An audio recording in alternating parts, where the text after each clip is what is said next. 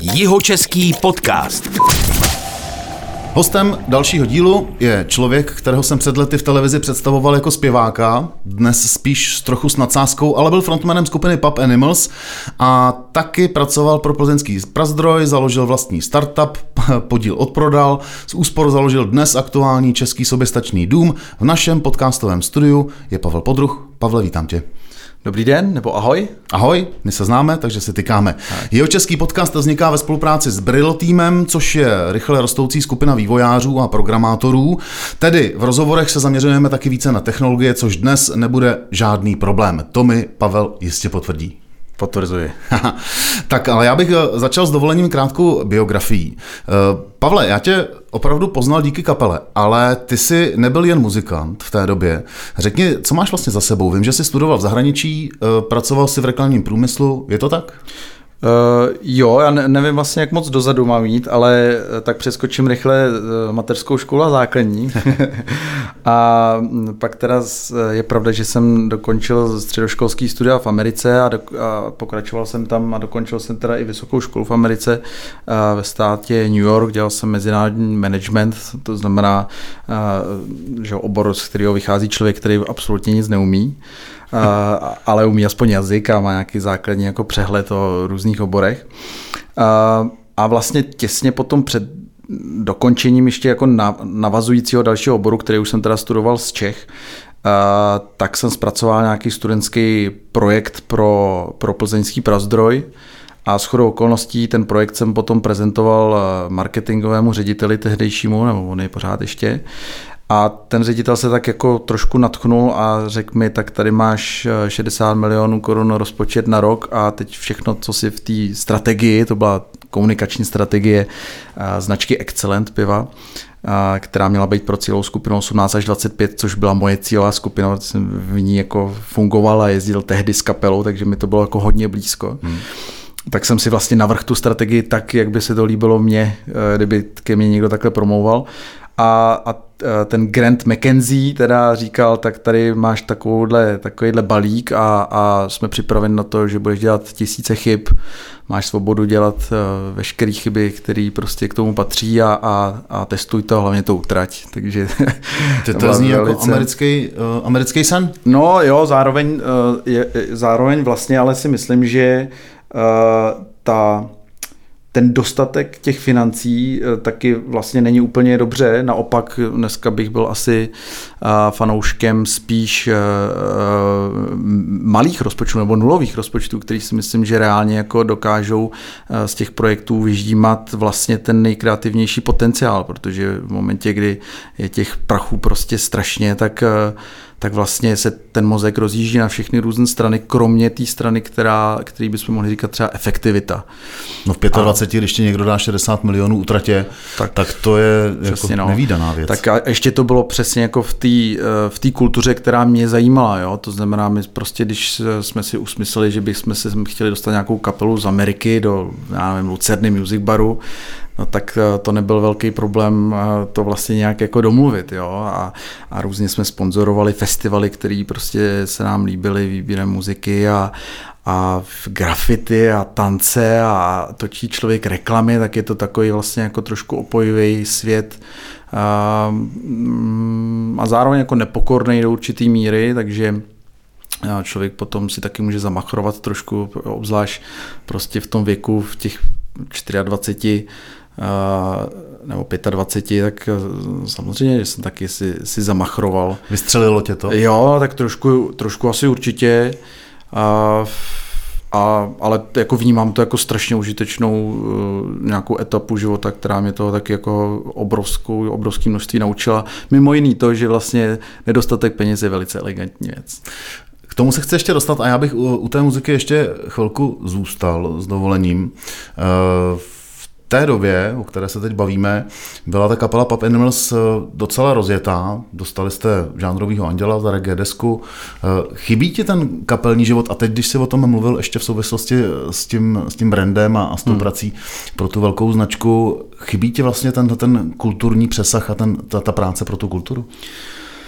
Hm, mně se na to, to je zvláštní, eh, fakt se mě na to jako ptá strašně lidí strašně často A e, jako moje odpověď je vlastně od doby, co jsem z té kapely odešel, tak je vlastně dost podobná, e, že jako reálně mi nechybí e, reálně mi nechybí vlastně ta kapela. Jo. To znamená, nechybí mi to, že mám osm lidí, který tak nějak vlastně všichni musí mít nějaký konsenzus, který v osmi, v deseti lidech je prostě v momentě, kdy opravdu panuje jako demokracie.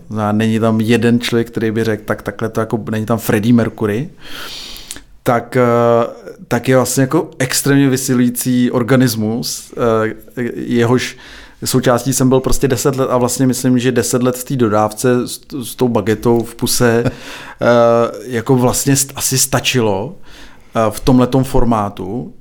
Samozřejmě jako koncerty, asi nepřestihl jsem se u situace, kdybych si řekl, tak tyjo, dneska mi chybí, jako chybí mi koncertování nebo ta pozornost lidí. Vlastně jako ani tenhle aspekt mi úplně nechybí. A jasně, jsem čas, občas mi chybí ta jako kreativní část té hudby, znamená vznikání něčeho, co za tebou jako zůstane. Ta tvorba. Přináší lidem nějakou emoci a já tu myslím, že si vlastně docela dobře supluju v těch věcech, které dělám už teď eh, mimo hudbu.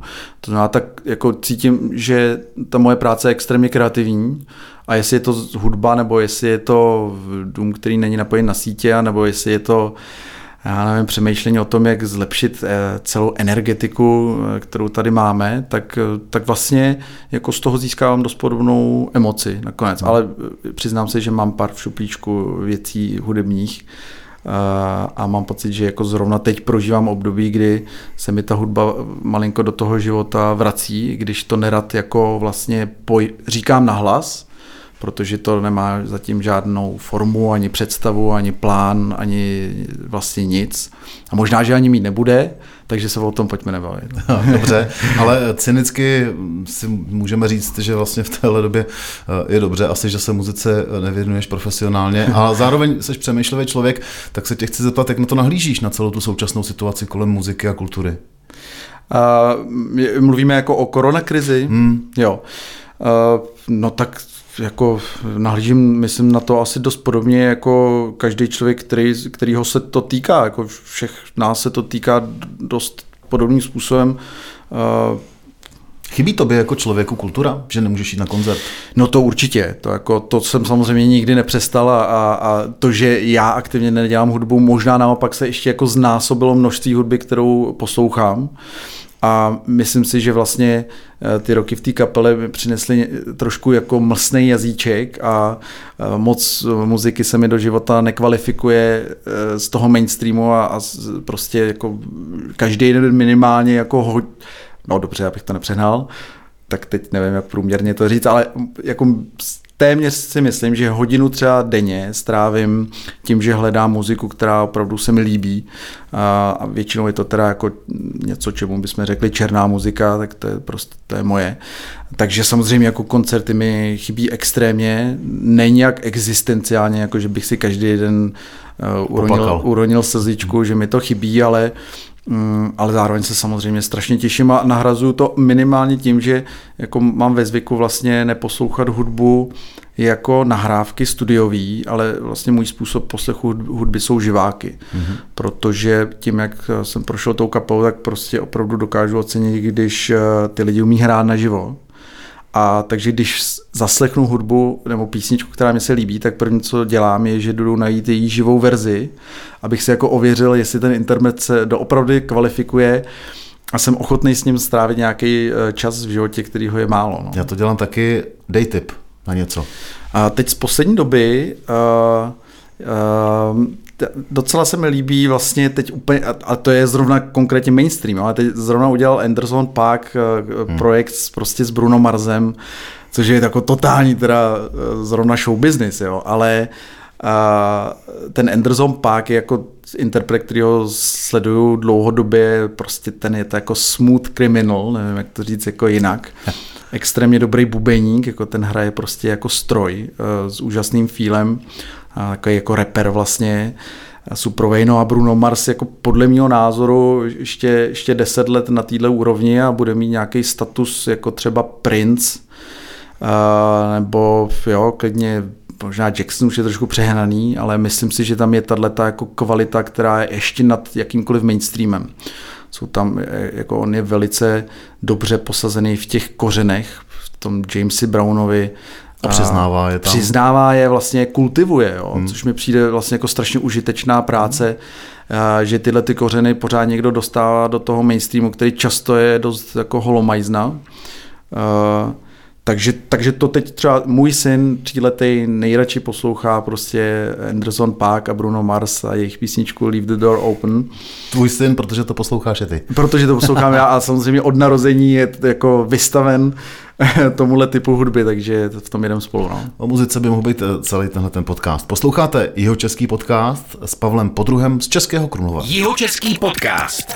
Pavle, Pověz mi, jak jsi přišel na to pracovat na ostrovním domě? Já záměr říkám, záměrně říkám ostrovní, protože původně se ten projekt tak jmenoval. Teď se jmenuje Český soběstačný dům. Mm-hmm. Uh, jo, uh, ve své podstatě je to nějaká kombinace asi uh, profesní cesty, tak jak jsme mluvili o tom, že jsem nějakou dobu strávil ve velké korporaci, protože to skutečně korporace je, a potom prací pro velké korporace už v nějaký svojí malé firmě reklamní, eh, tak člověk časem, pokud není zrovna úplně jako cynický, což, nebo, no, nebo já nevím, nebo pokud to nevidí, nebo pokud tomu nedoputuje, tak prostě zjistí, že vlastně jako vytěžovat svůj mozek a životní čas pro to, aby se prodalo o trochu víc piva nebo brambůrek třeba, anebo čokolády, jestli to je jako dost, no. Jestli, jestli teda dobře, jako ten plat je parádní, pf, já nevím, můžu si koupit eh, loď na Lipně,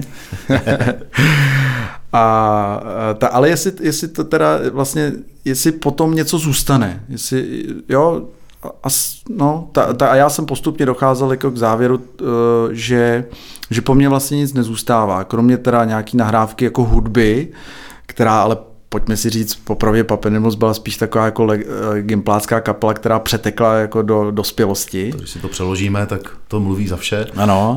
Ten název té kapely. Přesně tak, takže to jako mm, v umění jsem se nepodepsal. a a zároveň eh, vlastně ten marketing nebo komunikace korporátní je do určitý míry takový jako morální kompromis, ať si každý říká, co chce, tak eh, je to vlastně hra s nějakou eh, jako neúplnou lží, ale taky neúplnou pravdou. A je to tak jako převlékání říkání informací, které lidé chtějí slyšet a, a to až na nějaký jako vědecký úrovni toho, že těm lidem opravdu zkoumáš mozek a přicházíš na to, který slovíčka jim trefují, který emoce a, a, a, a vlastně teda pokud nejsi cynický, tak nakonec se ti z toho trošku musí jako udělat zlé. Hmm. Jo.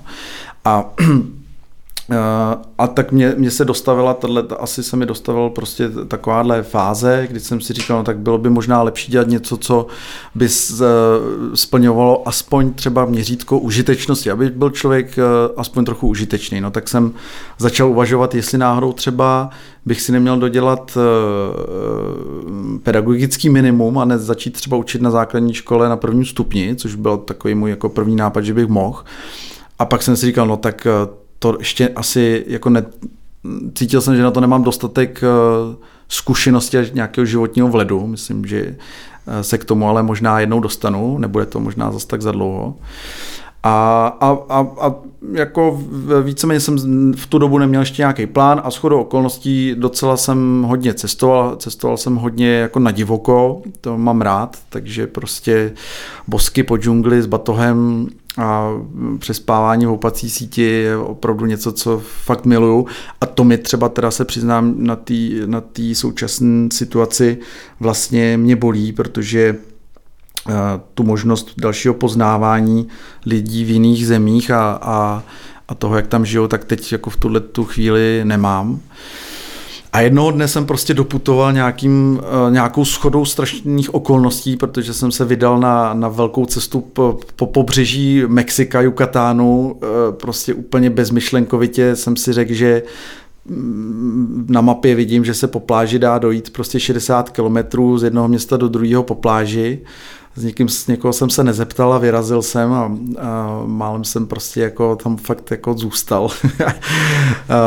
Příběhy o krokodýlech a o došlý vodě a, a, a o došlý mídle a, a prostě jako o, o vyčerpání z vedra, tak to, to sem asi nepatří, protože se budeme spíš bavit o technologiích, ale bylo to jako velký dobrodružství. Ale zvedám obočí teda.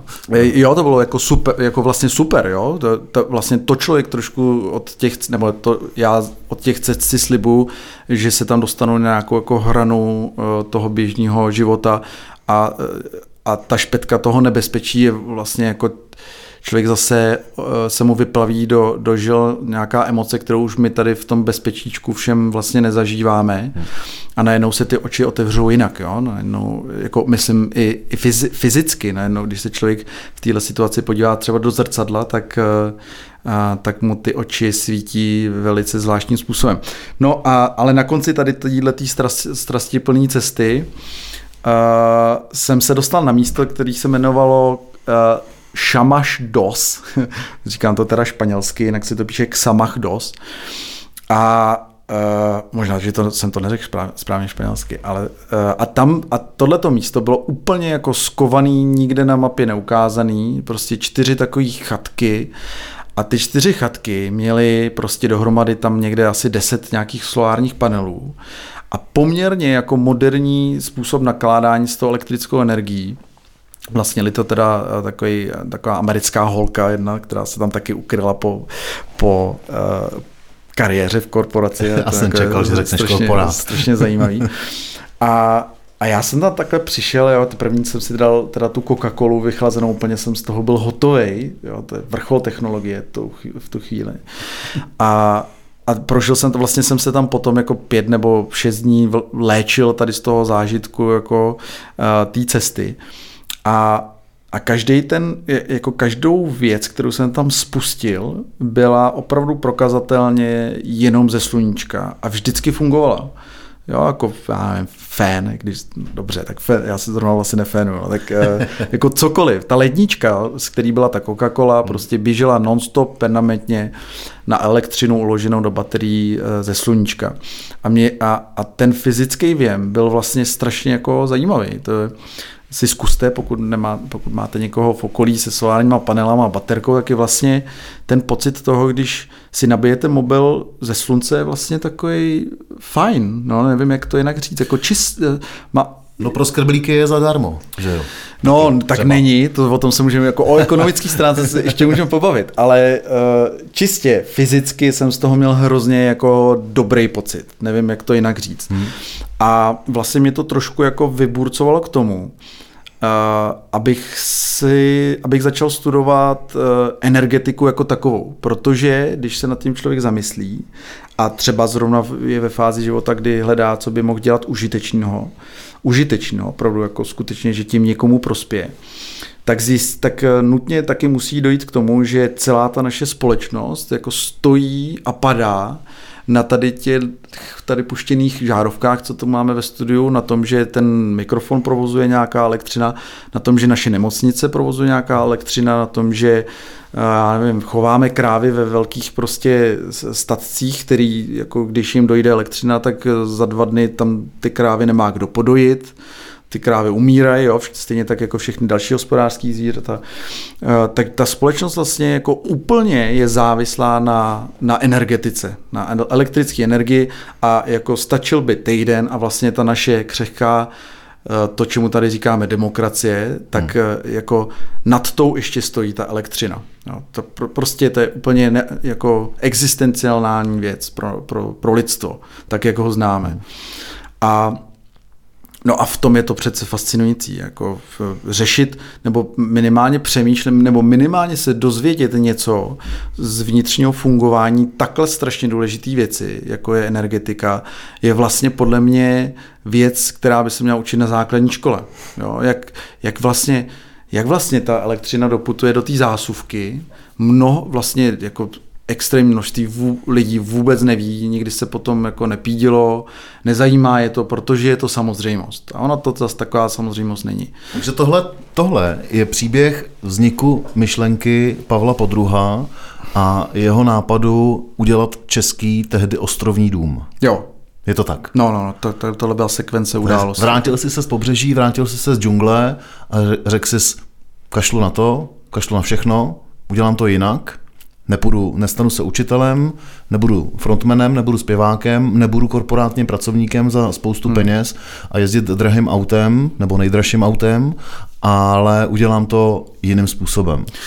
No, eh, já jsem si řekl, že eh, tomu právě předcházela ta fáze, jako musím zjistit, nebo fascinace tím systémem. Musím zjistit eh, eh, maximum o tom, jak vlastně fu- funguje ten energetický systém. Kdo vyrábí tu elektřinu, jak se ta elektřina prodává, jak fungují třeba vnitrodenní trhy elektrické energie, proč vlastně všichni jako v Čechách nadávají na ty obnovitelné zdroje, jaký to má rácio, proč uh, na trhu nejsou už mnohem rozšířenější baterie. Vlastně jako to je strašně složitá hydra, ten organismus, a, a proniknout do, do těch tajů uh, prostě je nutno to investovat čas, aby člověk pochopil ty, ty základy toho, jak to doopravdy funguje. A a já jsem si vlastně, ta logika byla, co kdyby, co, co, kdybych dělal, co kdyby ta užitečnost bylo snažit se dělat takovou aktivitu, která třeba uh, bude mít za výsledek rozšíření uh, výroby elektřiny, která je aspoň o trošku čistší než z uhlí. Hmm. Jo, protože určitě to nebylo jako teď budu dělat dobro, a dobrem označím solární panely a baterie. No samozřejmě, že solární baterie a e, solární panely a baterie nejsou dobro. Jo? Hmm. A kdo to jako takhle prezentuje, tak je vidět, že nerozumí tomu systému. Jo? Hmm. Ale je to určitě když už nic, tak je to nějaká evoluční fáze, kterou jako pokud neprojdem, tak nemůžeme zjistit, že je špatná. A v tom nejlepším případě je to jako opravdu prokazatelně o trošku, o trošku čistší způsob výroby elektrické energie, než je třeba zrovna to uhlí, který teda mimochodem vyrábí 50% elektřiny v České republice. No, takže v půlku času, co, co si fénujete vlasy, tak se někde spálilo uhlí a to se pak přeměnilo na elektrickou energii a vy jste tím zase udělal to teplo. No. Jak daleko bylo od tohohle tvého zjištění k tomu zahájit a začít projekt Českého ostrovního lomeno soběstačného domu? No pak už to šlo docela rychle, jakmile jsem pochopil ten systém, tak... Co znamená pochopit systém? Mm, uh, Ty jsi musel narážet samozřejmě i na ty korporáty, z kterých jsi odešel, předpokládám. No jasně, tak to je vlastně, to funguje stejně v bankovnictví, funguje to stejně v pivu, funguje to, funguje to stejně v energetice, v energetice tak no, jako drží, drží klíček k nějakému jako efektivnějšímu uh, podobě těch věcí a technologií, tak drží prostě pár jako silných hráčů, který si to z různých stran hlídá. To bychom tady možná seděli dlouho, protože mi se podařilo trošku jako proniknout i do pozadí různého jako energetického lobbingu a toho, jak skutečně ty teplárny, a teď možná určitě spoustu lidí naštvu, ale ono to za tolik lidí třeba neuslyší, a, a, a uhelné elektrárny, tak to opravdu, to, jako pokud si někdo jenom myslí, že, že se to tak jako říká, že, že, že probíhají nějaký jako zákulisní blokátory toho, aby jsme se odvrátili od uhlí, tak skutečně se to děje a děje se to jako velice aktivně. A to, že se v novinách dočtete, že vlastně ta solární elektřina se jako nevyplatí a že to je celý vlastně jako nějaký tunel, tak věřte, že to je jako narrativ vytvořený přesně proto, aby si člověk tohle myslel a to říkám já z pozice někoho, kdo korporátně vytvářel komunikaci a ví, jak se přesně tyhle příběhy staví, takže byl jsem na té straně. Dobře, tak teď jsme u toho, že máš připravený projekt Českého soběstačného domu. Jsme v historii. Jo. S Pavlem Podruhem se bavíme, musím podotknout. Teď samozřejmě, já si pamatuju, kdy jsi s tím přišel, pamatuju si ten projekt, jak jsi to rozjížděl, ještě vlastně nebylo ani kopnuto v zemi, vlastně to bylo jenom o tom projektu. Už na začátku si věděl, že postavíš ten dům, a nebo si vlastně tvořil ten projekt s tím, že se to ten projekt udělá a pak se možná bude nějak realizovat. Já myslím, že to bylo možná i takhle, viď? No, uh, tak primárně to, to, to slovo ostrovní, teda možná bychom se k tomu ještě vrátili, hmm. tak uh, to slovo ostrovní z toho názvu toho projektu zmizelo, protože, protože se mě pořád někdo ptal, jestli budu stavět dům na ostrově na Lipně. Jo. A jo, že jsem byl trošičku jako vlastně... To, to, byla, tak, to byla taková banalita, proč no, to změnil? No, vlastně jo. Aha. Vlastně jo, protože to jako bylo tolik otázek, že uh, já teda, tak tam jsem komunikaci asi neuhlídal a nedošlo mi, že by se na tohle vlastně mohl někdo ptát. Každopádně ostrovní slovo znamená off-grid a off-grid znamená, že to je uh, něco, co není napojené na žádné inženýrské sítě, hmm. což nemusí všichni vědět. Takže prostě to slovo jsem změnila soběstačný, protože tak nějak tam už si jako všichni dokážou představit, že asi zřejmě to teda je sobě stačný. A jinak stavět eh, samozřejmě off-grid dům je spíš jako technologický, mm, eh, nějaký jako důkaz psychologický, že takhle, takovýhle extrém lze. Jo, že jako eh, moje vize nebyla, že by si teď od zítra začali, začali stavit stovky a tisíce lidí ostrovní domy, navíc je to jako racionálně nesmysl ale stejně tak jako možná je racionální nesmysl, já nevím, lítat na Mars, jo, tak uh, asi tam objevíme, já nevím, objevíme tam, že tam je nějaký kamen navíc a možná jednou třeba se tam podíváme, jo, ale vlastně ta, ta užitečná věc je ta cesta k tomu, protože uh, k tomu, aby jsme se dostali na Mars, tak musíme vy, jako vymyslet a, a vyvinout spoustu technologií, které by jinak zřejmě vyvinutý nebyly. A a ty technologie se často nachází jako místo potom v běžném užívání. A vlastně cesta k tomu mýmu domu, a tak to bylo skutečně jako dopředu vymyšlené, bylo jako, po, eh, já jsem chtěl zadat prostě nejlepším tady te, te, technickým firmám a technickým mozkům v, eh, mozkům v republice dům, který je takhle jako vlastně extrémně náročný na tu technologickou stavbu, eh, skladbu, s cílem, jako cestou vytvořit inovace, které by se daly použít jako v běžný široký zástavbě a mainstreamu. To skutečně hmm. jako takhle. To znamená takhle ty jednotlivosti z toho ostrovního domu, hmm. soběstačního, aby byly využitelný, dejme tomu v normálním domě, no. tady v Českých Budějovicích. Přesně tak. Přesně tak. A, a, a vlastně dneska pět let po zahájení toho projektu se to přesně děje a to, to mi dělá radost, můžeme to jako potom klidně ještě probrat, ale... Uh... A ten dům tedy, teďko mm-hmm. stojí, ty jsi ho začal stavět, už je to dva roky zpátky, mm-hmm. jestli mhm. se nepletu. Uh, už je téměř před dokončením, to mm-hmm. taky je vidět mm-hmm. jako z, z toho, co, co vlastně se o tom ví. Uh, já možná se ptám úplně banálně, mm-hmm. kolik to stálo? Eh, ten dům jako samotný nákladová je do 5 milionů korun. Spíš teď jsme na 4,5 milionech a dokončujeme posledních 5%. No a ještě tam asi jako ten mm-hmm. půl milion nakonec padne.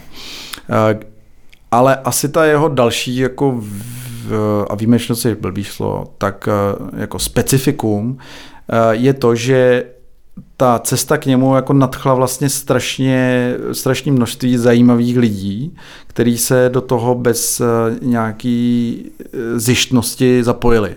Což mi vlastně, což mi zpětně Eh, která plní tu jako nekorporátní atmosféru. Jo? Je to úplně vlastně opravdu naopak. Je to, jak jsem na začátku mluvil, že nejlepší rozpočet je nulový rozpočet. Tak já mám pocit, že to, hm. že, že to prostě přitáhlo lidi, kteří jako doopravdy chtějí něco dělat. Skutečně se po něčem píjí, jsou v něčem jako dobrý a a sami o sobě nabídnou pomoc. Jo? To je podle mě strašně specifický filtr hm. lidí. To jsou jako výjimeční lidi. A takže kdybych započítal práci jejich vývojovou, tak, eh, která předcházela samotné té stavbě, tak si myslím, že jsme třeba na 12 milionech korun, kdybych je platil jako od hodiny. Mm-hmm.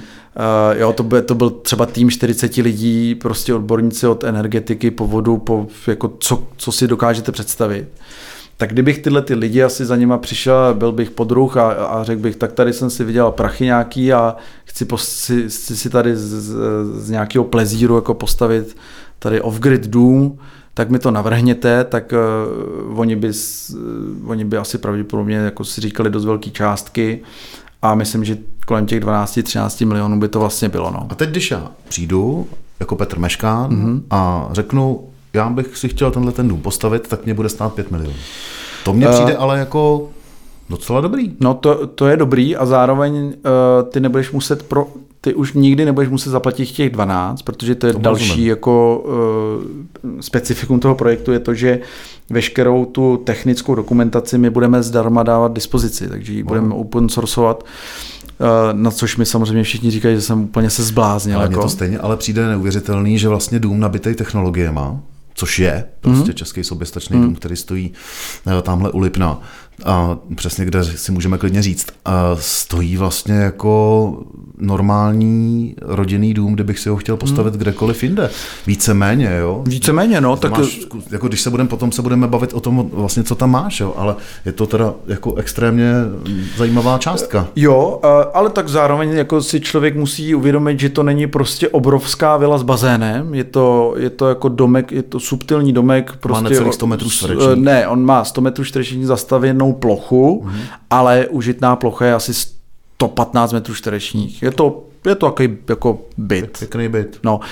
A, a tak byty se prodávají i dráž než za 5 milionů o dost. Se prodávají no, no, právě. za 6,5 milionů. Přesně, jo. Takže... S tenkejma doma, kde slyšíš jo, sousedy. Jo, jo, jo. A, je to jako koncipovan pokorně, tak a to, což je další podle mě vlastně věc, kterou, která by byla možná užitečná jako akcelerovat, a zase to souvisí třeba i s nedostatkem rozpočtu. A já si třeba opravdu myslím, že jako skromnost je, je vlastně hrozně uspokojivá věc, protože když jako člověk necítí na sobě tu, ten tlak akumulovat jako nějaký majetky, což podle mě ta naše společnost trošku jako vytváří tenhle, nebo trošku, dost vytváří ten tlak jako status quo je vlastně, že jsi úspěšný v momentě, kdy máš něco, tak já si myslím, že jsi úspěšný v momentě, kdy můžeš investovat čas, čas svůj, to, to, ten jediný omezený nějaký prvek toho tvýho času, teda toho tvýho života, do přesně toho, do čeho chceš. Hmm. A a v ten moment eh, já cítím jako bohatství. A takže v tomhle, myslím si, že třeba bych asi měřítkama společnosti nebyl jako bohatý, ve smyslu milionář, ale uh, rozhodně se třeba cítím bohatý ve smyslu času. Já ho opravdu můžu jako investovat poměrně flexibilně do toho, do čeho chci a uh, aktuálně ho chci investovat co nejvíc do svého syna a do své rodiny a skutečně se mi daří jako reálně třeba půlku týdne, až se, až vlastně teď skoro cítím trošku stud, že to říkám, jo což je taky zvláštní psychologický, hmm. jako psychologická věc. Ale nebudu se stydět, takže já prostě reálně můžu pracovat tak, abych půlku týdne opravdu pracoval a druhou půlku týdne byl od rána do večera uh, se svým synem a hrál s ním fotbal, nebo s ním chodil po lese, nebo s ním byl pod stanem. A to vnímám jako to bohatství uh, úplně nezávisle na majetku. No. A to jsem tady dost odběh, co? Jeho český podcast se stavitelem Českého soběstačného domu Pavlem Podruhem. Jeho český podcast. Pavle, já jsem říkal teďko stavitelem a vím, že ty jsi od začátku stavby tohodle toho jediného zatím eh, soběstačného domu eh, byl u toho, eh, u té stavby. To znamená, ty jsi vlastně se stal i zedníkem, pracantem, přidavačem, betonářem a vším, co vlastně, to znamená, že ty si vlastně částečně stavil sám ten barák tak, jak kdyby si ho stavil své pomocí. Eh, bylo to i z toho důvodu, že si chtěl u toho být, aby si měl tu zkušenost, kterou si samozřejmě potřeboval i předávat a vlastně jako ten dům, můžu říct, že je vlastně částečně referenčním domem, že jo, aby nějakým způsobem se ukázalo na tom, že takhle funguje, mm. takhle vypadá. Mm. Tak i ty si chtěl sám za sebe vlastně u toho být, uh, aby si věděl, co a jak probíhá, aby si měl ty znalosti a mohl je předat. A sepíšeš je třeba? Uh, jo, tak určitě ta, ta motivace by byla, no já kdybych u toho nebyl, tak by to byla vlastně jako lež trochu, uh, protože uh, tomu domu pomohlo vzniknout právě jako odhodlání a, a, a, a nezištná pomoc spousty lidí, kteří prostě jako mi pomohli navrhnout, já nevím, energetiku, když řeknu to nejdůležitější. A jenom z té radosti toho navrhování, z, tý, z, tý, z toho dobrodružství, že vlastně jdou do teritoria, ve kterým nebyli, no tak uh, já bych si vlastně ani to by bylo hrozně nepokorný, jako potom neodvést i tu fyzickou práci na místě já, tak když jsem si to celý jako vymyslel a všechny jsem jako vlastně do toho natknul, no tak tam nemůžu jezdit jednou za měsíc jako zkontrolovat, jestli jestli je to dobře. Jo. Eh, takže, je, je, um, takže je, to, je v tom i část jako nějaký romantiky. Já jsem prostě strašný takový byl pitomý romantik. takže jako reálně jsem držel každou cihlu v tom domě. Když se na ten dům podívám, tak, tak vlastně jako každá věc, eh, u každé věci jsem tam byl, takže já jako jsem rok a půl vlastně téměř na plný úvazek, opravdu dělník na tom domě. Asi ne, že bych nutně musel, ale protože prostě doopravdy jako chci a, a má to pro mě jako obrovskou hodnotu i takovou jako meditační prostě. Je to, je to dřina, zároveň eh, vzniká něco, co, eh, co, už, co, co má nějakou asi hodnotu prostě, no. No strhaně nevypadáš, to můžu říct, ale eh, tak toho pojďme využít. Já jako dítě třeba, mm. jo, mhm. si tady namaluju takhle jako domeček, tady na, na papír, klasicky zdi, střecha, dveře, okno. Jo? V čem se, když si takhle namaluju domeček, ten soběstačný dům, který ty si postavil a, mm-hmm. a stojí, liší od toho obyčejného domu. A začneme třeba s dma a s divem. Uh, tak můžeme tak začít. A a nebo začít to malinko, já ti to naruším. Zkusme popsat já, já prostě, jaký je opravdu základní jo. rozdíl mezi normálním domem mm-hmm.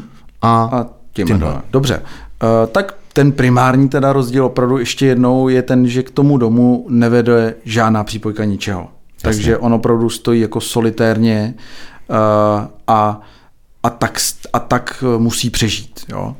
Takže nic tam k němu nevede a jinak teda uh, uh, potom, když už bychom přistoupili na tuhle tu kresbičku, tak skutečně vypadá jako normální domeček, který má dveře, okýnka, střechu a je vlastně dost poměrně jako tradičního tvaru, což je den teda i legislativně. Na. Mě, je to taková chalupka uh, a vlastně jediný jako nějaký specifikum, eh, který by bylo navíc, je, že celá jižní střecha je vlastně pokrytá solárními panely. A ona je to jako, ono to není úplně čistě jižní, ale to je detail. Hmm.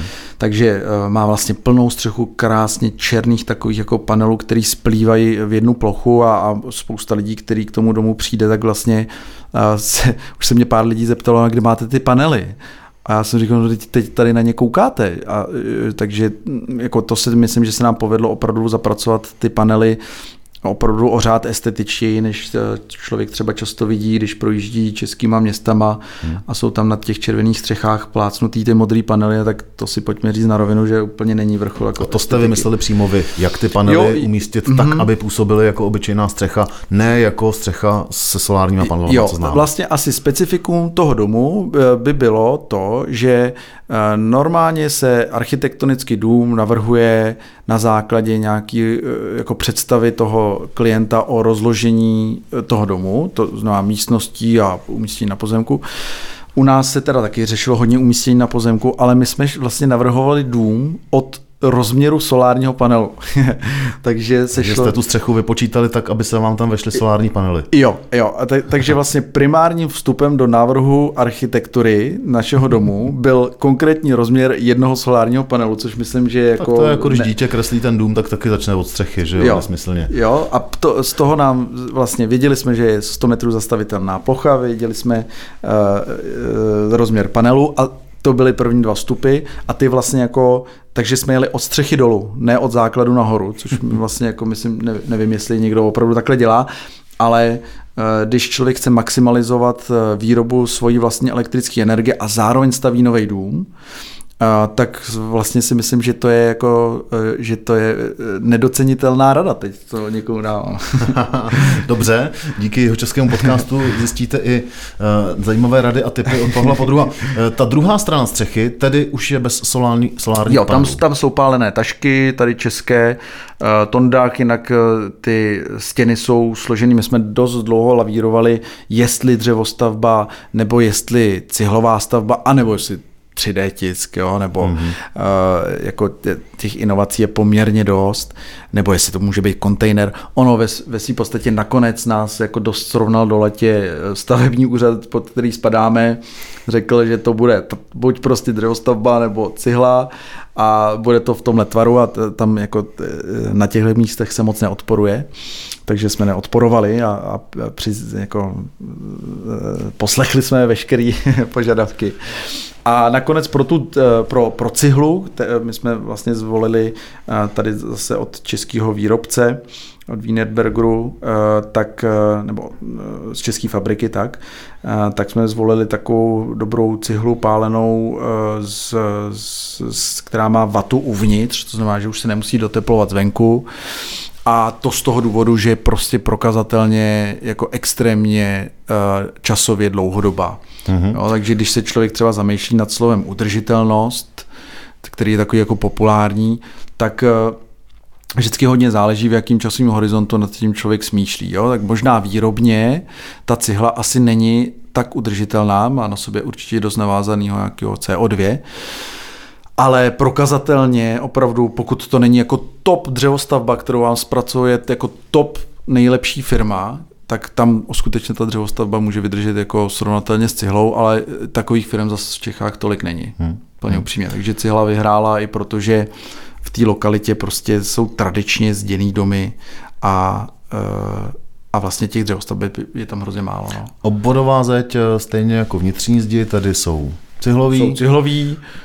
Když teda jsme teda venku, tak vidím okna, vidím jo. dveře. Ok, o, okna máme, eh, to asi je trošku nestandardní, vlastně celá jižní strana a východní strana přízemí je, je výrazně, pros, je úplně prosklená. Jo.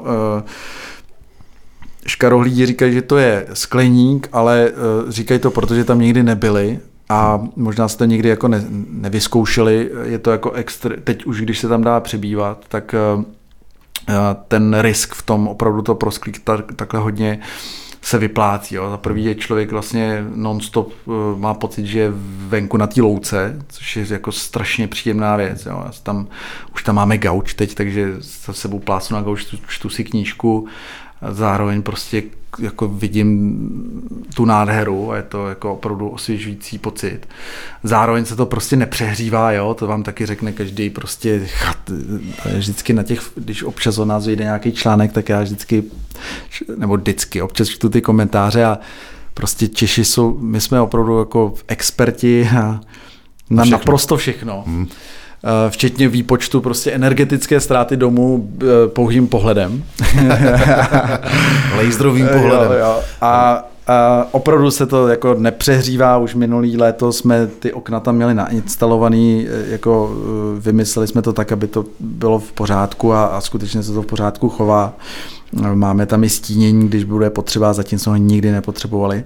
Takže to asi jako je trošku eh, jinak oproti normálním domům, že fakt to, to přízemní pro, eh, proskleně je tam hodně. A jinak eh, jo, jinak vlastně na jako dveře okna není zas tak moc co, co vymýšlet. Je to trojsklo, prostě opravdu jako strašně kvalitní. Jedno okno vím, ale že tam je střešní, myslím, nějaký jako specifický. Jo, to je taky, to je off-grid, to je off-grid v off-gridu ještě. Co to uh, v souvislosti s oknem znamená? To znamená, že to zrovna jsme chtěli střešní okno na místě, kam jako dá se tam dostat fyzicky, ale je praktičtější ho třeba ovládat na dálku, tak takový ústřešní okno taky existuje. A tohle to ještě má specifikum další, eh, že je to teda Velux a eh, ono si samo vyrábí elektrickou energii, to znamená, to okno má zvenku malinký solární panílek, má na tom baterčičku wow. a v sobě motůrek a eh, takže prostě člověk si máčkne a on, okno se otevře a, a zavře, ale samozřejmě, kdyby náhodou Eh, se cokoliv porouchalo, tak to okno jde otevřít jako ručně a, a, a to je vlastně když tak teď nad tím přemýšlím, tak je to, tohle je hodně jako myšlenka celého toho domu. To znamená, on v sobě má dost složitých technologií často, ale ty, ty technologie jsou jako dostatečně je, je hodně přemýšleno dopředu. To znamená, uh, často jsou navrhovány takzvaně redundantně, zástupně, takže vždycky existuje, jako kdyby se cokoliv porouchalo, tak vždycky existuje jako záložní varianta, možná třeba spartančtější, eh, jako rudimentálnější, ale vždycky nejsme odkázan na, na jeden způsob užívání. Mm-hmm. Jo?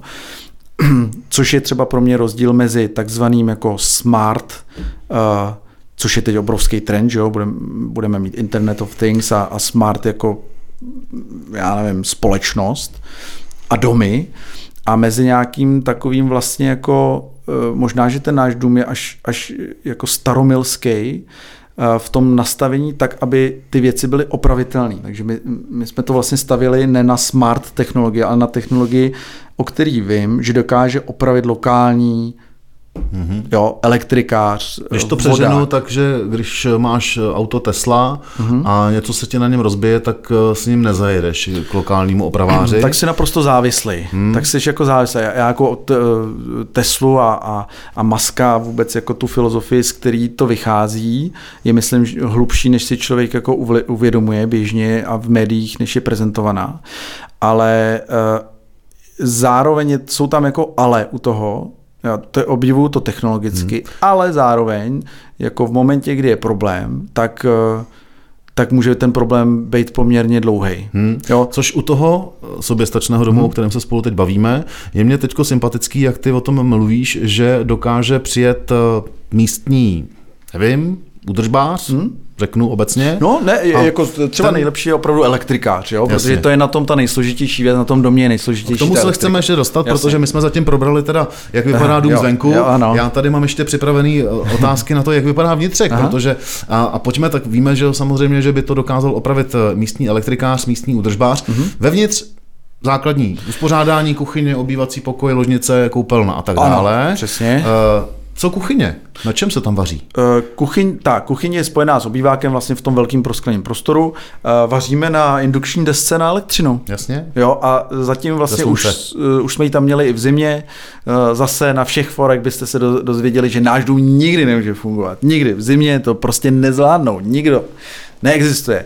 A Jo, podívejte, prožili jsme tam nádherně první zimu, sice ještě v takových jako punkových podmínkách, ale to naší rodině nevadí. A e, přežili jsme, elektřina fungovala, centrála ani jednou ne, Vy už tam ne, neběžela. Ne, ne, ale jsme tam jako no, intenzivně. Občas jo. tam jezdíte jako na No, kolku. občas, jako já jsem tam prostě e, jako téměř každý den z týdne hmm a samozřejmě moje žena s, se synem tím pádem jsou tam se mnou často taky, jo. takže hmm. jako není to, že bychom tam byli nastálo, ale jsme tam opravdu jako hmm. hodně intenzivně i, přes, i protože tam pracuju. Že? Takže vaří se. Vaří na, se, na indukční elektřina je tam záloha, kdyby náhodou, tak je tam záloha jako plynový vařič, eh, ale zatím ani jinou nepoužitej. Je tam trouba kombinovaná s mikrovlnkou, taky elektřina, zrovna předevčírem jsme si v 10 večer dělali lazaně, skvělý ze sluníčka, funguje to. A, a, takže to jsou vlastně asi největší jako spotřebiče, takový ty rychlý Obytný spotřeby. prostory, eh, koupelna a to se dostáváme v souvislosti s kuchyní i k mhm. vodě. Mm-hmm. Voda teda vyhřívaná je elektrickou energií, to je jasná věc. No, je to je... trošku složitější než Aha, to. tak povídej, řekni mi to. Uh, takhle, používáme dva, dva zdroje vody. Jeden zdroj vody je vrt, který je přímo u nás na pozemku, to je pitná voda, čistoučká, krásná, prostě tam vyšla v testech jako kojenecká voda, uh, takže ta vod, vod, vodička, vodinka je tam hodně dobrá.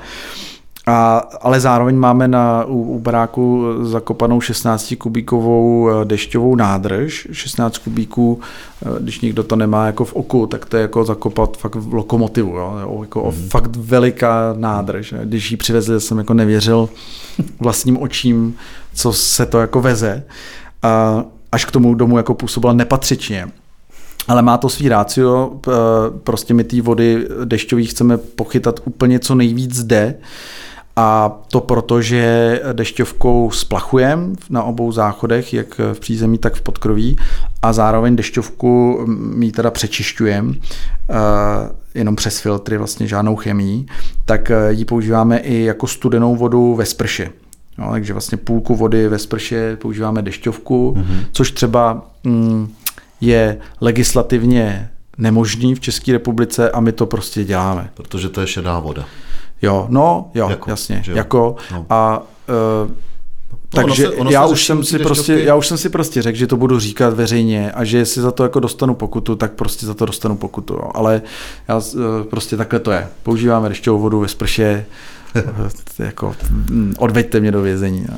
Jo, to, o tom trochu něco vím, ale do toho bych úplně nezabředal. To by bylo na dlouho řešit, co je šedá voda a jak ji využívat Jo, jo. ve sprchách a tak dále. Ale u té dešťovky a záchytu dešťovky eh, jsem narazil a spousta lidí, který s tím má nějaké zkušenosti, taky na to, že jedna věc je zachytávat a používat a druhá věc je, jak se ta voda kazí. Mm-hmm. To znamená, ty jsi schopný zaručit eh, to, že tu dešťovku, kterou tam budeš mít a teď ji budeš nějakým způsobem využívat, tak uh, bude pořád zdravá, jako když s ní budeš třeba zalejvat uh, záhony, mm-hmm. takže nebudeš ty zálo, záhony zalejvat tím, eh, že ti ta voda se skazí tak, že tam vlastně bude mm-hmm. spousta jako nepatřičných organismů, který vlastně nechceš. Jo.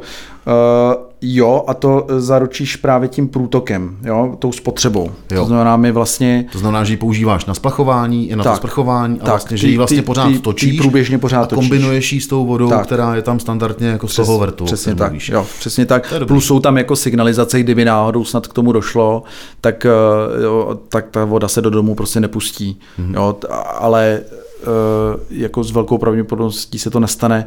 Teď tam zrovna jako stála nějakou dobu eh, nepoužívaná, protože jsme řešili nějaký čerpadlo, to samozřejmě k tomu patří, že eh, ne vždycky funguje všechno na 100%, eh, ale to vlastně u žádného domu stejně, jo? takže teď jsme zrovna opravovali čerpadlo, no, tak eh, tam stála asi 14 dní a ta voda úplně naprosto jako v pořádku. A, my jsme se na tu vodu dostali vlastně díky Díky obytným to- prostorům, koupelnám, kuchyni Jo. a tomu, jak funguje vlastně soběstačný dům uvnitř a co tam vlastně je za technologie. S tím, že je tam jasná, a pořád se o tom bavíme, nejdůležitější je elektrická energie, která teda v soběstačném domu, který ty si postavil uh, u Lipna, tak uh, je z solárních kolektorů na jedné straně střechy, ale ty ji musíš někde chytat. Solární Někde ji musíš... panel. Panelu. Jo. Kolektory No, jsou... to je rozdíl, jedno. dobře, no, do toho- tam- to- to já jsem nebudu. like. Jo, jasně. Jo, jo, jo. A tady je rozdíl mezi lajkem a teď už jako profesionálem Pavlem Pavlem. jo, jako no. Uh, tak my tam máme 15 kW píků, pokud to někomu řekne, solárních panelů, což už je docela jako hezký množství.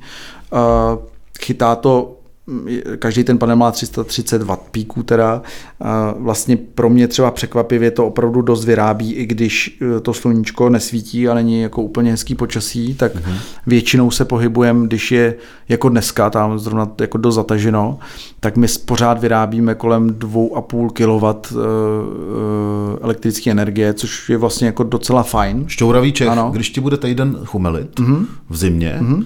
Tak pořád budeš eh, soběstačný a mm-hmm. pořád budeš mít dostatek energie na provoz standardní domácnosti, to znamená vytápění, ohřívání mm-hmm. vody, vaření a tak dále, Jo. svícení. My už jsme si to vyzkoušeli letošní zimu. Eh, Vlastně týden jako nechumelilo, ale týden bylo opravdu jako hnusně eh, spolu prostě se sněhem.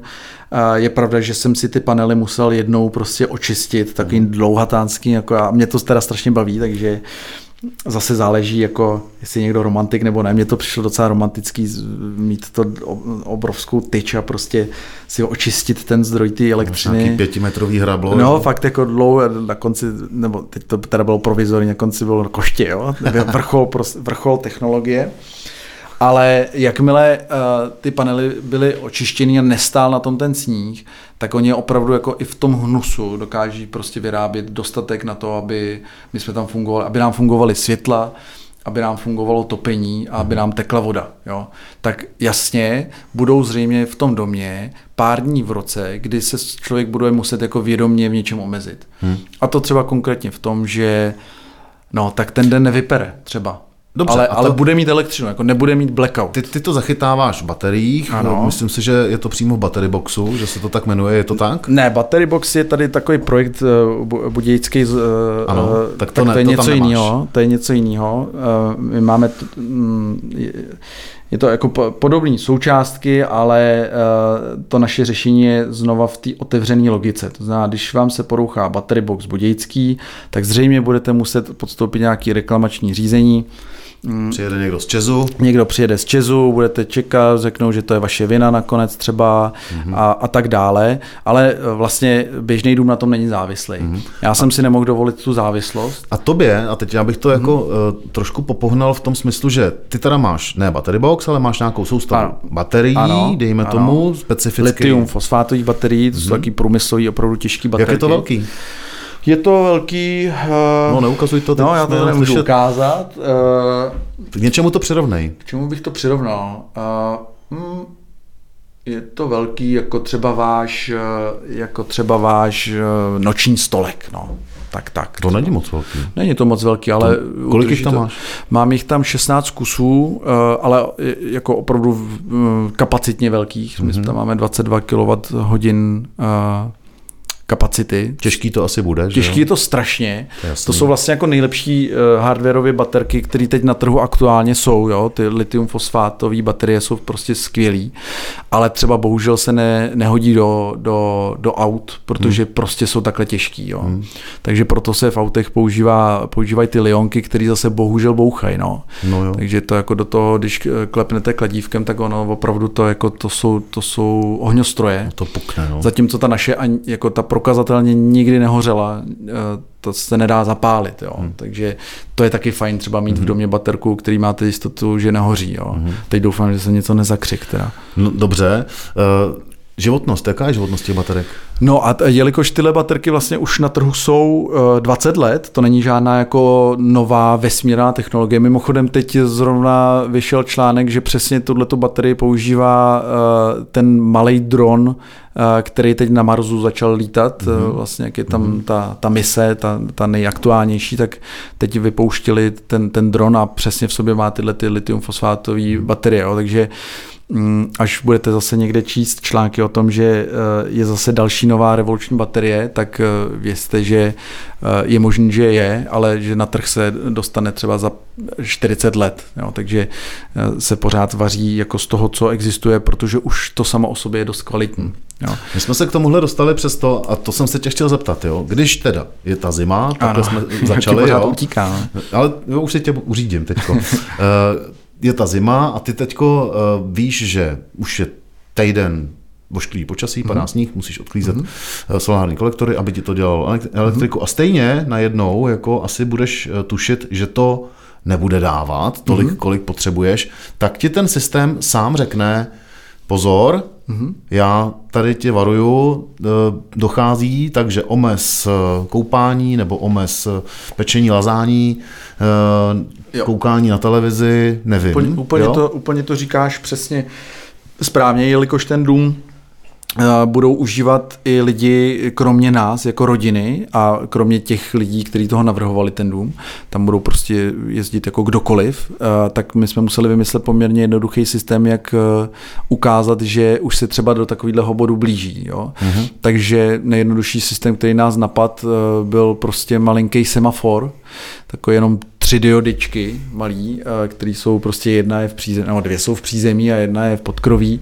takže si toho člověk jako nemůže nevšimnout a vlastně jako pořád ví, na čem je. Jo. Ale to se opravdu bude týkat jenom zimy. V, od jara do podzimu to bude svítit zelená na 100%, ještě budeme jako řešit přebytky té elektřiny. Takže v tomhle jediném uh, ohledu Mhm. mm-hmm. je teda soběstačný dům uh, jako chytrá domácnost, protože na to jsem se tě chtěl zeptat, Jo. ty jsi o tom mluvil sám, ty jsi mluvil spoustu věcí, i o, uh, jsi mi sebral spoustu otázek, jo, ale uh, ta jedna z nich byla, jako nakolik eh, je vlastně teďko trend uh, chytrá domácnost, že jo, smart domácnost se tomu říká, tak nakolik je soběstačný dům taky chytrý v tomhle ohledu, dejme tomu, tý, uh, toho oznámení tomu uživateli, mm-hmm. že chybí nebo bude chybět, pozor, omez Jo. něco. No tak eh, tohle je úplně hloupý řešení a to je umyslně hloupý řešení. Mm-hmm. Takže jako semafor je to nej... A to je to, a je nej- to to nejchytřejší řešení, co v tom Eh, jako v no, rámci smart ne. domácnosti máš? Uh, no ve svý podstatě všechno jako jede na takovýhle podobný vlně. Jo? Uh, a ono to má svůj důvod, protože my jsme vlastně prošli obě dvě ty cesty. První dva roky, když jsme připravovali tu technologickou skladbu, tak jsme reálně psali uh, vlastní software, uh, jako smart domácnosti. Jo? To, to asi by byl zřejmě jediný na trhu, který by dokázal provozovat takhle sofistikovaně, takhle automatizovaně eh, s predikcema prostě domácnost. Jako to fakt byla hydra, neuvěřitelné, jako vlastně čtyři programátoři na tom pracovali, zrovna tady sedíme v programátorské firmě, tak si, mm, jako člověk by si to možná dokázal představit. Nabízí to se otázka, jak dlouho na tom pracovali. Eh, protože to Pracovali na, tom, věc. pracovali na tom dva roky a uh, a my jsme nakonec vlastně jako zjistili, že jsme, že jsme to sice skvěle napsali, ale že jsme na tom totálně závislí. Že jsme závislí na těch tvůrcích toho mozku, mm-hmm. který, když já u vyššího brodu, mě by se stal nějaký, kde ten dům je, by se mi stal nějaký problém, který já bych neuměl sám diagnostikovat, tak vlastně, a stal by se mi třeba za pět let ode dneška, jo, mm-hmm. tak já bych za pět let musel zřejmě jako volat někam do Prahy, do té firmy, kde byli ty čtyři programátoři. Který každý už bude někde jinde. Který jeden bude na Bali, druhý nevím, jo, a třetí A dva budou v dva, Přesně. A, a budu se jich muset dotazovat, zdali by eh, dokázali vzdáleně mi opravit ten problém, který já teď ale aktuálně mám a potřebuji ho strašně rychle vyřešit. Hmm. A, a no a zjist, vlastně jsme zjistili, že no to, to je nesmysl, takhle to nemůžeme prostě mhm. udělat. No. Takže e, nakonec se vlastně šlo jako opačnou, opačným přístupem, a to je takzvaný jako open source otevřený přístup, kdy skutečně každá ta věc je nahraditelná, je nahraditelná někým, kdo je v, v, jako v blízkosti vás a nepotřebuje k tomu nějakou jako expertízu, která je e, jako nadstandardní. A, a takhle ten systém je vlastně jako složený. A smart je v tom, že pokládá za samozřejmost, že ten obyvatel je smart. Takže pokládá uh, za normu to, že, uh, že třeba je člověk dostatečně jako při smyslech na to, aby když se mu blbě dejchá, aby si vyvětral třeba. No tak eh, používá se teď dost často sousloví selský rozum. Tak jo, a to já zrovna teda používat nechci. Já vím, já jsem ho použil záměrně. jo. Eh, ale tak jako samozřejmě předpokládáme, že kdo má selský rozum, tak jako ví, že když se dusí, tak si otevře okno. No, jo, a, ta, ta, a tak, takhle je to vlastně postavený. V tom nejlepším slova smyslu Přesně. selského rozumu. Tak, a, a když ví, když vidí na, na semaforu, že mu tam svítí oranžová, tak nepůjde teď péct prostě na 10 hodin jelena do trouby. A pokud jo, pokud se jako rozhodne i přesto uh, varování nebo doporučení to nedělat, uh, to udělat, no tak, uh, tak dobře, tak následkem je to, že ten dům ho sám vytrestá tím, že mu dojde elektrická energie. A já si vlastně přeju, aby se to stalo, aby se to někomu z těch návštěvníků budoucích stalo. Mm-hmm protože tam najednou jako uh, fyzicky zažije ten moment, kdy dojde ta elektřina. Jako dojde to vlastně, úplně, kdy no, to zhasne Je to, no, může se to stát. Jako v momentě, kdy opravdu jako se vyprdne, pardon. A to je to, na co se ptám. Tam nejsou ty záložní jako systémy toho, že tě to varuje jo, a pak tě to jako, uh, jako samo tě to pošle tak, že nepeč toho jelena v té troubě a když ho pečeš stejně, protože si nedáš mm-hmm. poradit jako od těch mm-hmm. náznaků, které tam jsou, tak ti to vypne jelena v troubě, vypne ti to bohřev vody, řeknu, ano ale nevypne ti to úplně všechny jo. světla, aby si tam nezůstal v blackoutu. Jo, jo, jako eh, to bych fakt chtělo hodně snahy od někoho, aby došel do toho úplného blackoutu, jako vypnutí toho, že ten dům jako zhasne celý. Jo. jo, to, je to, ta, ježiš, já to musím, tak nám někdo nejezdí, tak kdo jste to slyšel. Ale eh, samozřejmě jsou tam takové jako záložní věci, o kterých eh, ten běžný uživatel úplně neví, protože zase jako to nech, nechci, aby se to stávalo jako často. Takže přesně takhle se postupně jako automaticky hmm. vypínají jednotlivý ty spotřebiče, ale je to založené na, na bázi relé, což je jako vlastně hardware. Hmm. Není to není tam řídící jednotka, hmm která je nějak naprogramovaná. Takže ten software, co vy jste vymysleli, ten, tak jste vlastně Ten jsme skartovali, ten jsme normálně vzali a máčkli jsme shift delete. Nejenom delete, ale shift delete. A, informace pro Brillo tým.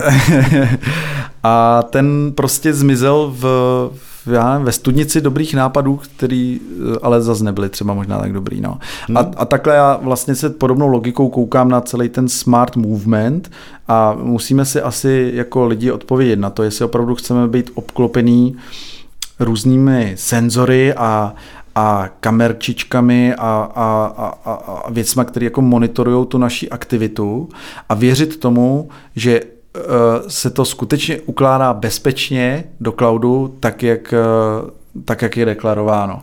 A co je to bezpečně do cloudu a, a co se z těch dat dá všechno vymyslet, jestli třeba já nevím, eh, dneska se vyrábí třeba rohošky, které mají v sobě senzor na váhu. Jo? Tak uh, a posílá se ta informace někam do cloudu. Takže když prostě přijdete domů, tak uh, máte tu rohošku a jelikož systém ví, kolik vážíte, tak ví, že je v pořádku, že přišel pán domů.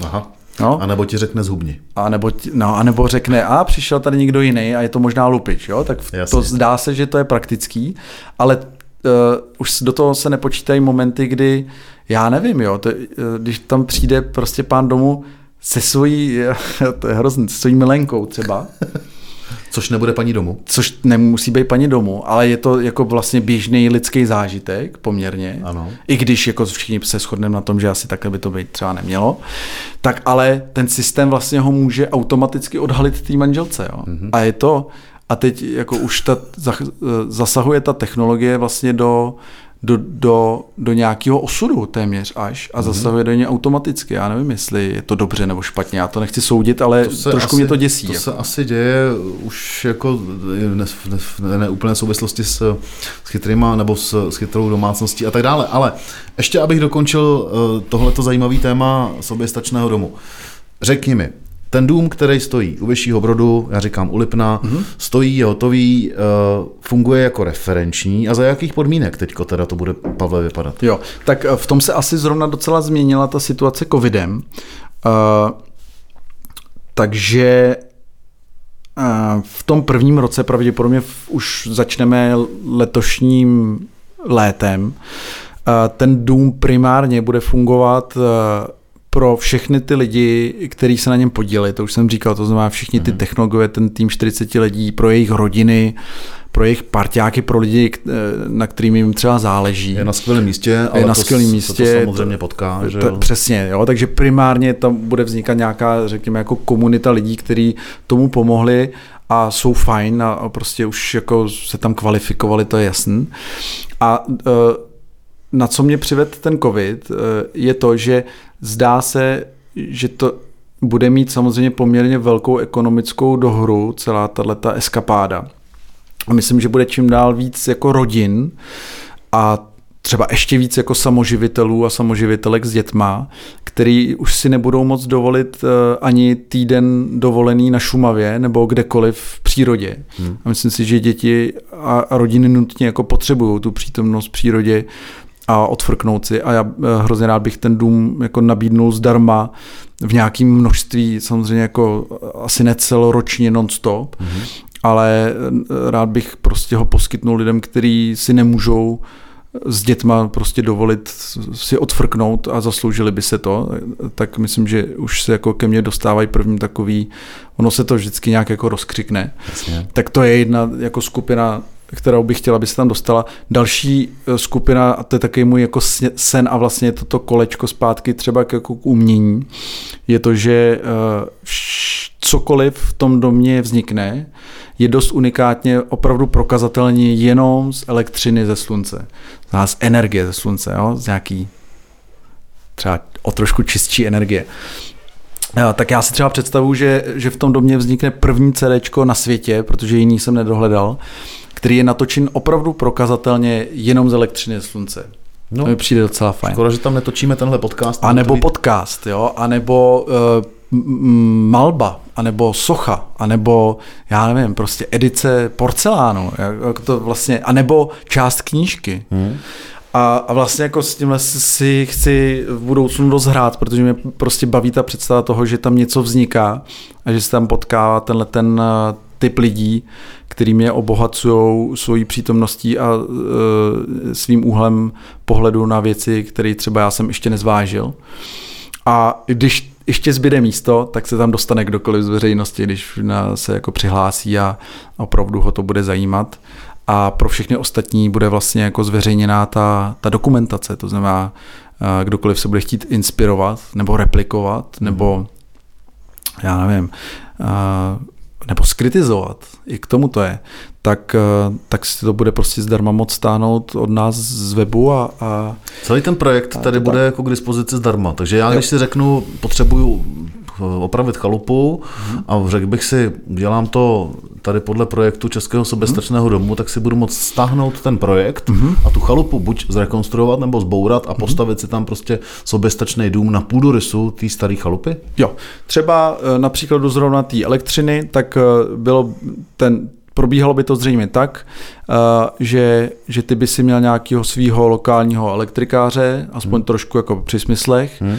Tomu by si stáhnul tady náš projekt uh, elektriky v, v, v Českém soběstačném hmm. domě, on by se na to podíval, řekl by ti, no ale ty oni to mají celý předimenzovan, strašně to velký. Hmm. A ty by řekl, no to je, to je jasný, já to takhle velký nechci. A on by řekl, a, a řekl bys mu, no tak to akorát zeštíhli, hmm. uprav to k mým potřebám a on jako obratem pochopí ten princip a dokáže to zeštíhlit. No. Výborně, začínám o tom přemýšlet. To byla nějaká eh, blízká budoucnost, středně blízká budoucnost a co ta vzdálenější budoucnost, Pavle? Eh, co bude dělat Pavel Podruh, až tohle všechno jako poběží? Co budeš dělat? Co máš plánu? No, to, no, toho, učit, no toho učitele na té základní škole v Českém Krumově, na té, do který jsem chodil. Opravdu? No je, jako je to myšlenka, se kterou si pohrávám už léta a uh, uh, jako jak se znám, jak se zná, tak něco takového asi pravděpodobně jako reálně proběhne a teď mám k tomu nejblíž, co jsem zatím jako kdy měl mm-hmm. k té realizaci. A eh, takže jediné, co zbývá, je opravdu podat přihlášku na to, na to, na studium prostě toho pedagogického minima. A fakt to asi jako, jako směřuje to k tomu. A to no. se může stát v horizontu? To se může stát v horizontu třeba tří let, dvou, tří let. No. Pěkný. A, a když budeme mluvit víc o technologiích, eh, tak eh, vlastně cestou k tomu domu přesně se stalo to, co já jsem si trošku přál, aby se stalo. A eh, tak vlastně vznikly dva takové jako vedlejší, a to už opravdu můžeme říct, že jsou jako produkty. Jeden produkt je, je malý bateriový úložiště pro domácnosti bez ale přítomnosti solárních panelů. To znamená do bytů, do paneláků, prostě kamkoliv, eh, kde vlastně ta akumulace tam vůbec neexistuje. To nikdo neřeší. To je prostě segment, ve kterém vlastně z celosvětové bydlí nejvíc lidí, nejvíc vlastně ovlivňuje energetiku po průmyslu samozřejmě. A e, jako třeba například tady Budějovický battery box, tak ten, že ho řeší jenom domy, kde je solární panel na střeše, majitel je pravděpodobně nějaký majetnější člověk, Eh, tři čtvrtě z toho zaplatí dotace. A, a pak existuje tato širokánská skupina lidí, která vlastně se nijak v tuhle chvíli nemůže podílet na kultivaci toho energetického trhu, mm-hmm. na zefektivnění. Uh, je to vlastně princip, který je trošku podobný uh, třeba uh, blockchainovému nebo bitcoinovému fungování. Uh, ve své podstatě si to představte tak, že ta síť, nebo představ tak, ta, ta, ta energetická síť se potýká každý den se situacemi, kdy má té elektřiny buď moc, anebo málo. Jo? A, a nějak potřebuje vlastně tu elektřinu udržet v nějakém jako normálním prostě e, normálním flow a, a tak využívá různých nástrojů, jak vyrovnávat tyhle ty takzvané špičky, hmm. moc nebo málo. A tomu má třeba uh, nejblíž přečerpávací elektrárna, že dlouhé stráně, hmm. tak když je elektřiny moc, tak se vyžene nahoru a zase naopak. No a teď si představ, že vlastně decentralizovaně, uh, nebo takzvaně distribuovaně, ty rozmístíš ty dlouhé stráně po kapičkách do 100 tisíců domácností a tuhle tu vyrovnávací službu dokážeš té síti poskytnout, vlastně vyhladit tu špičku, mm-hmm. A to ještě třeba i regionálně. Takže když je ta špička třeba jenom v jižních Čechách, tak zapneš jenom ty kapičky v těch domácnostech, tu naší baterku, jenom v jižních Čechách.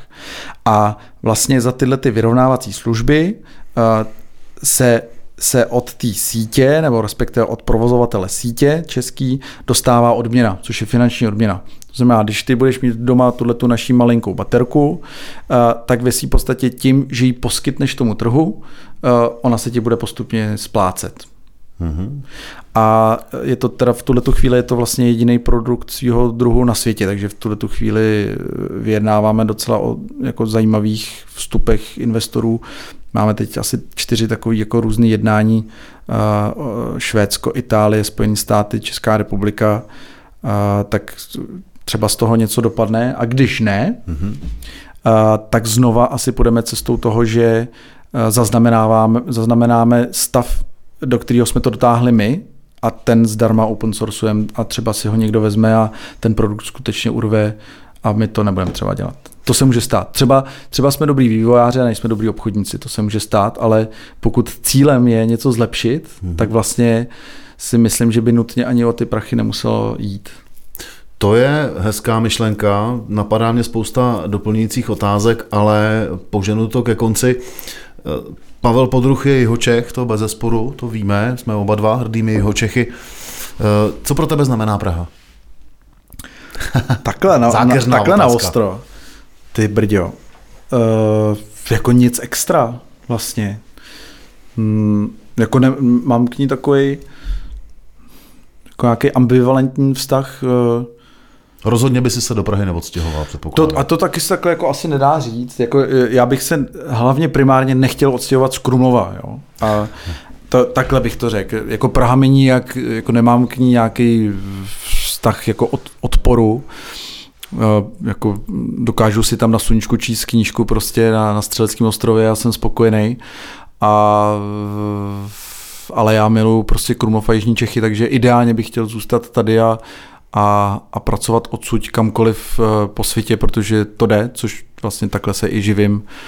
A píšu strategie pro různé jako technologické startupy a často jsou třeba v Americe, takže sedím v Monterkách na tom našem soběstačním domě a jelikož tam máme docela dobrý internet, mm-hmm. jsem zjistil, překvapivě na té louce, tak eh, dokážu prostě podstupovat eh, dlouhý mm, skypový nebo zoomový koly do Ameriky a dá se tak jako docela dobře hezky živit, aniž bych musel zrovna být v Silicon Valley. Takže jako Krumlov myslím, že vyhrává, v tuhle chvíli vůbec ne, si neumím představit, že bych byl jinde. Jako kleť, potřebuje jít na kleť a vidět jí jako dohledu. No. Tady se projevuje tvoje, tvoje krumlovské srdce. Tohle byl jeho český podcast s Pavlem Podruhem. Pavle, díky, že jsem přišel. Děkuji za pozvání. Přejeme soběstačnému domu uh, hodně světlých chvil a hodně návštěvníků a, a světlou budoucnost. Já sám se těším, až se tam na něj podívám. Já se jmenuji Petr Meškán. Do dalšího dílu připravujeme rozhovor s Oliverem Dlouhým, podnikatelem roku 2019 z Jindřichova Hradce, majitele značky kivy.com. Jeho diář je plný, ale my jsme neunavní. Naslyšenou. Naschledanou. Jihočeský podcast.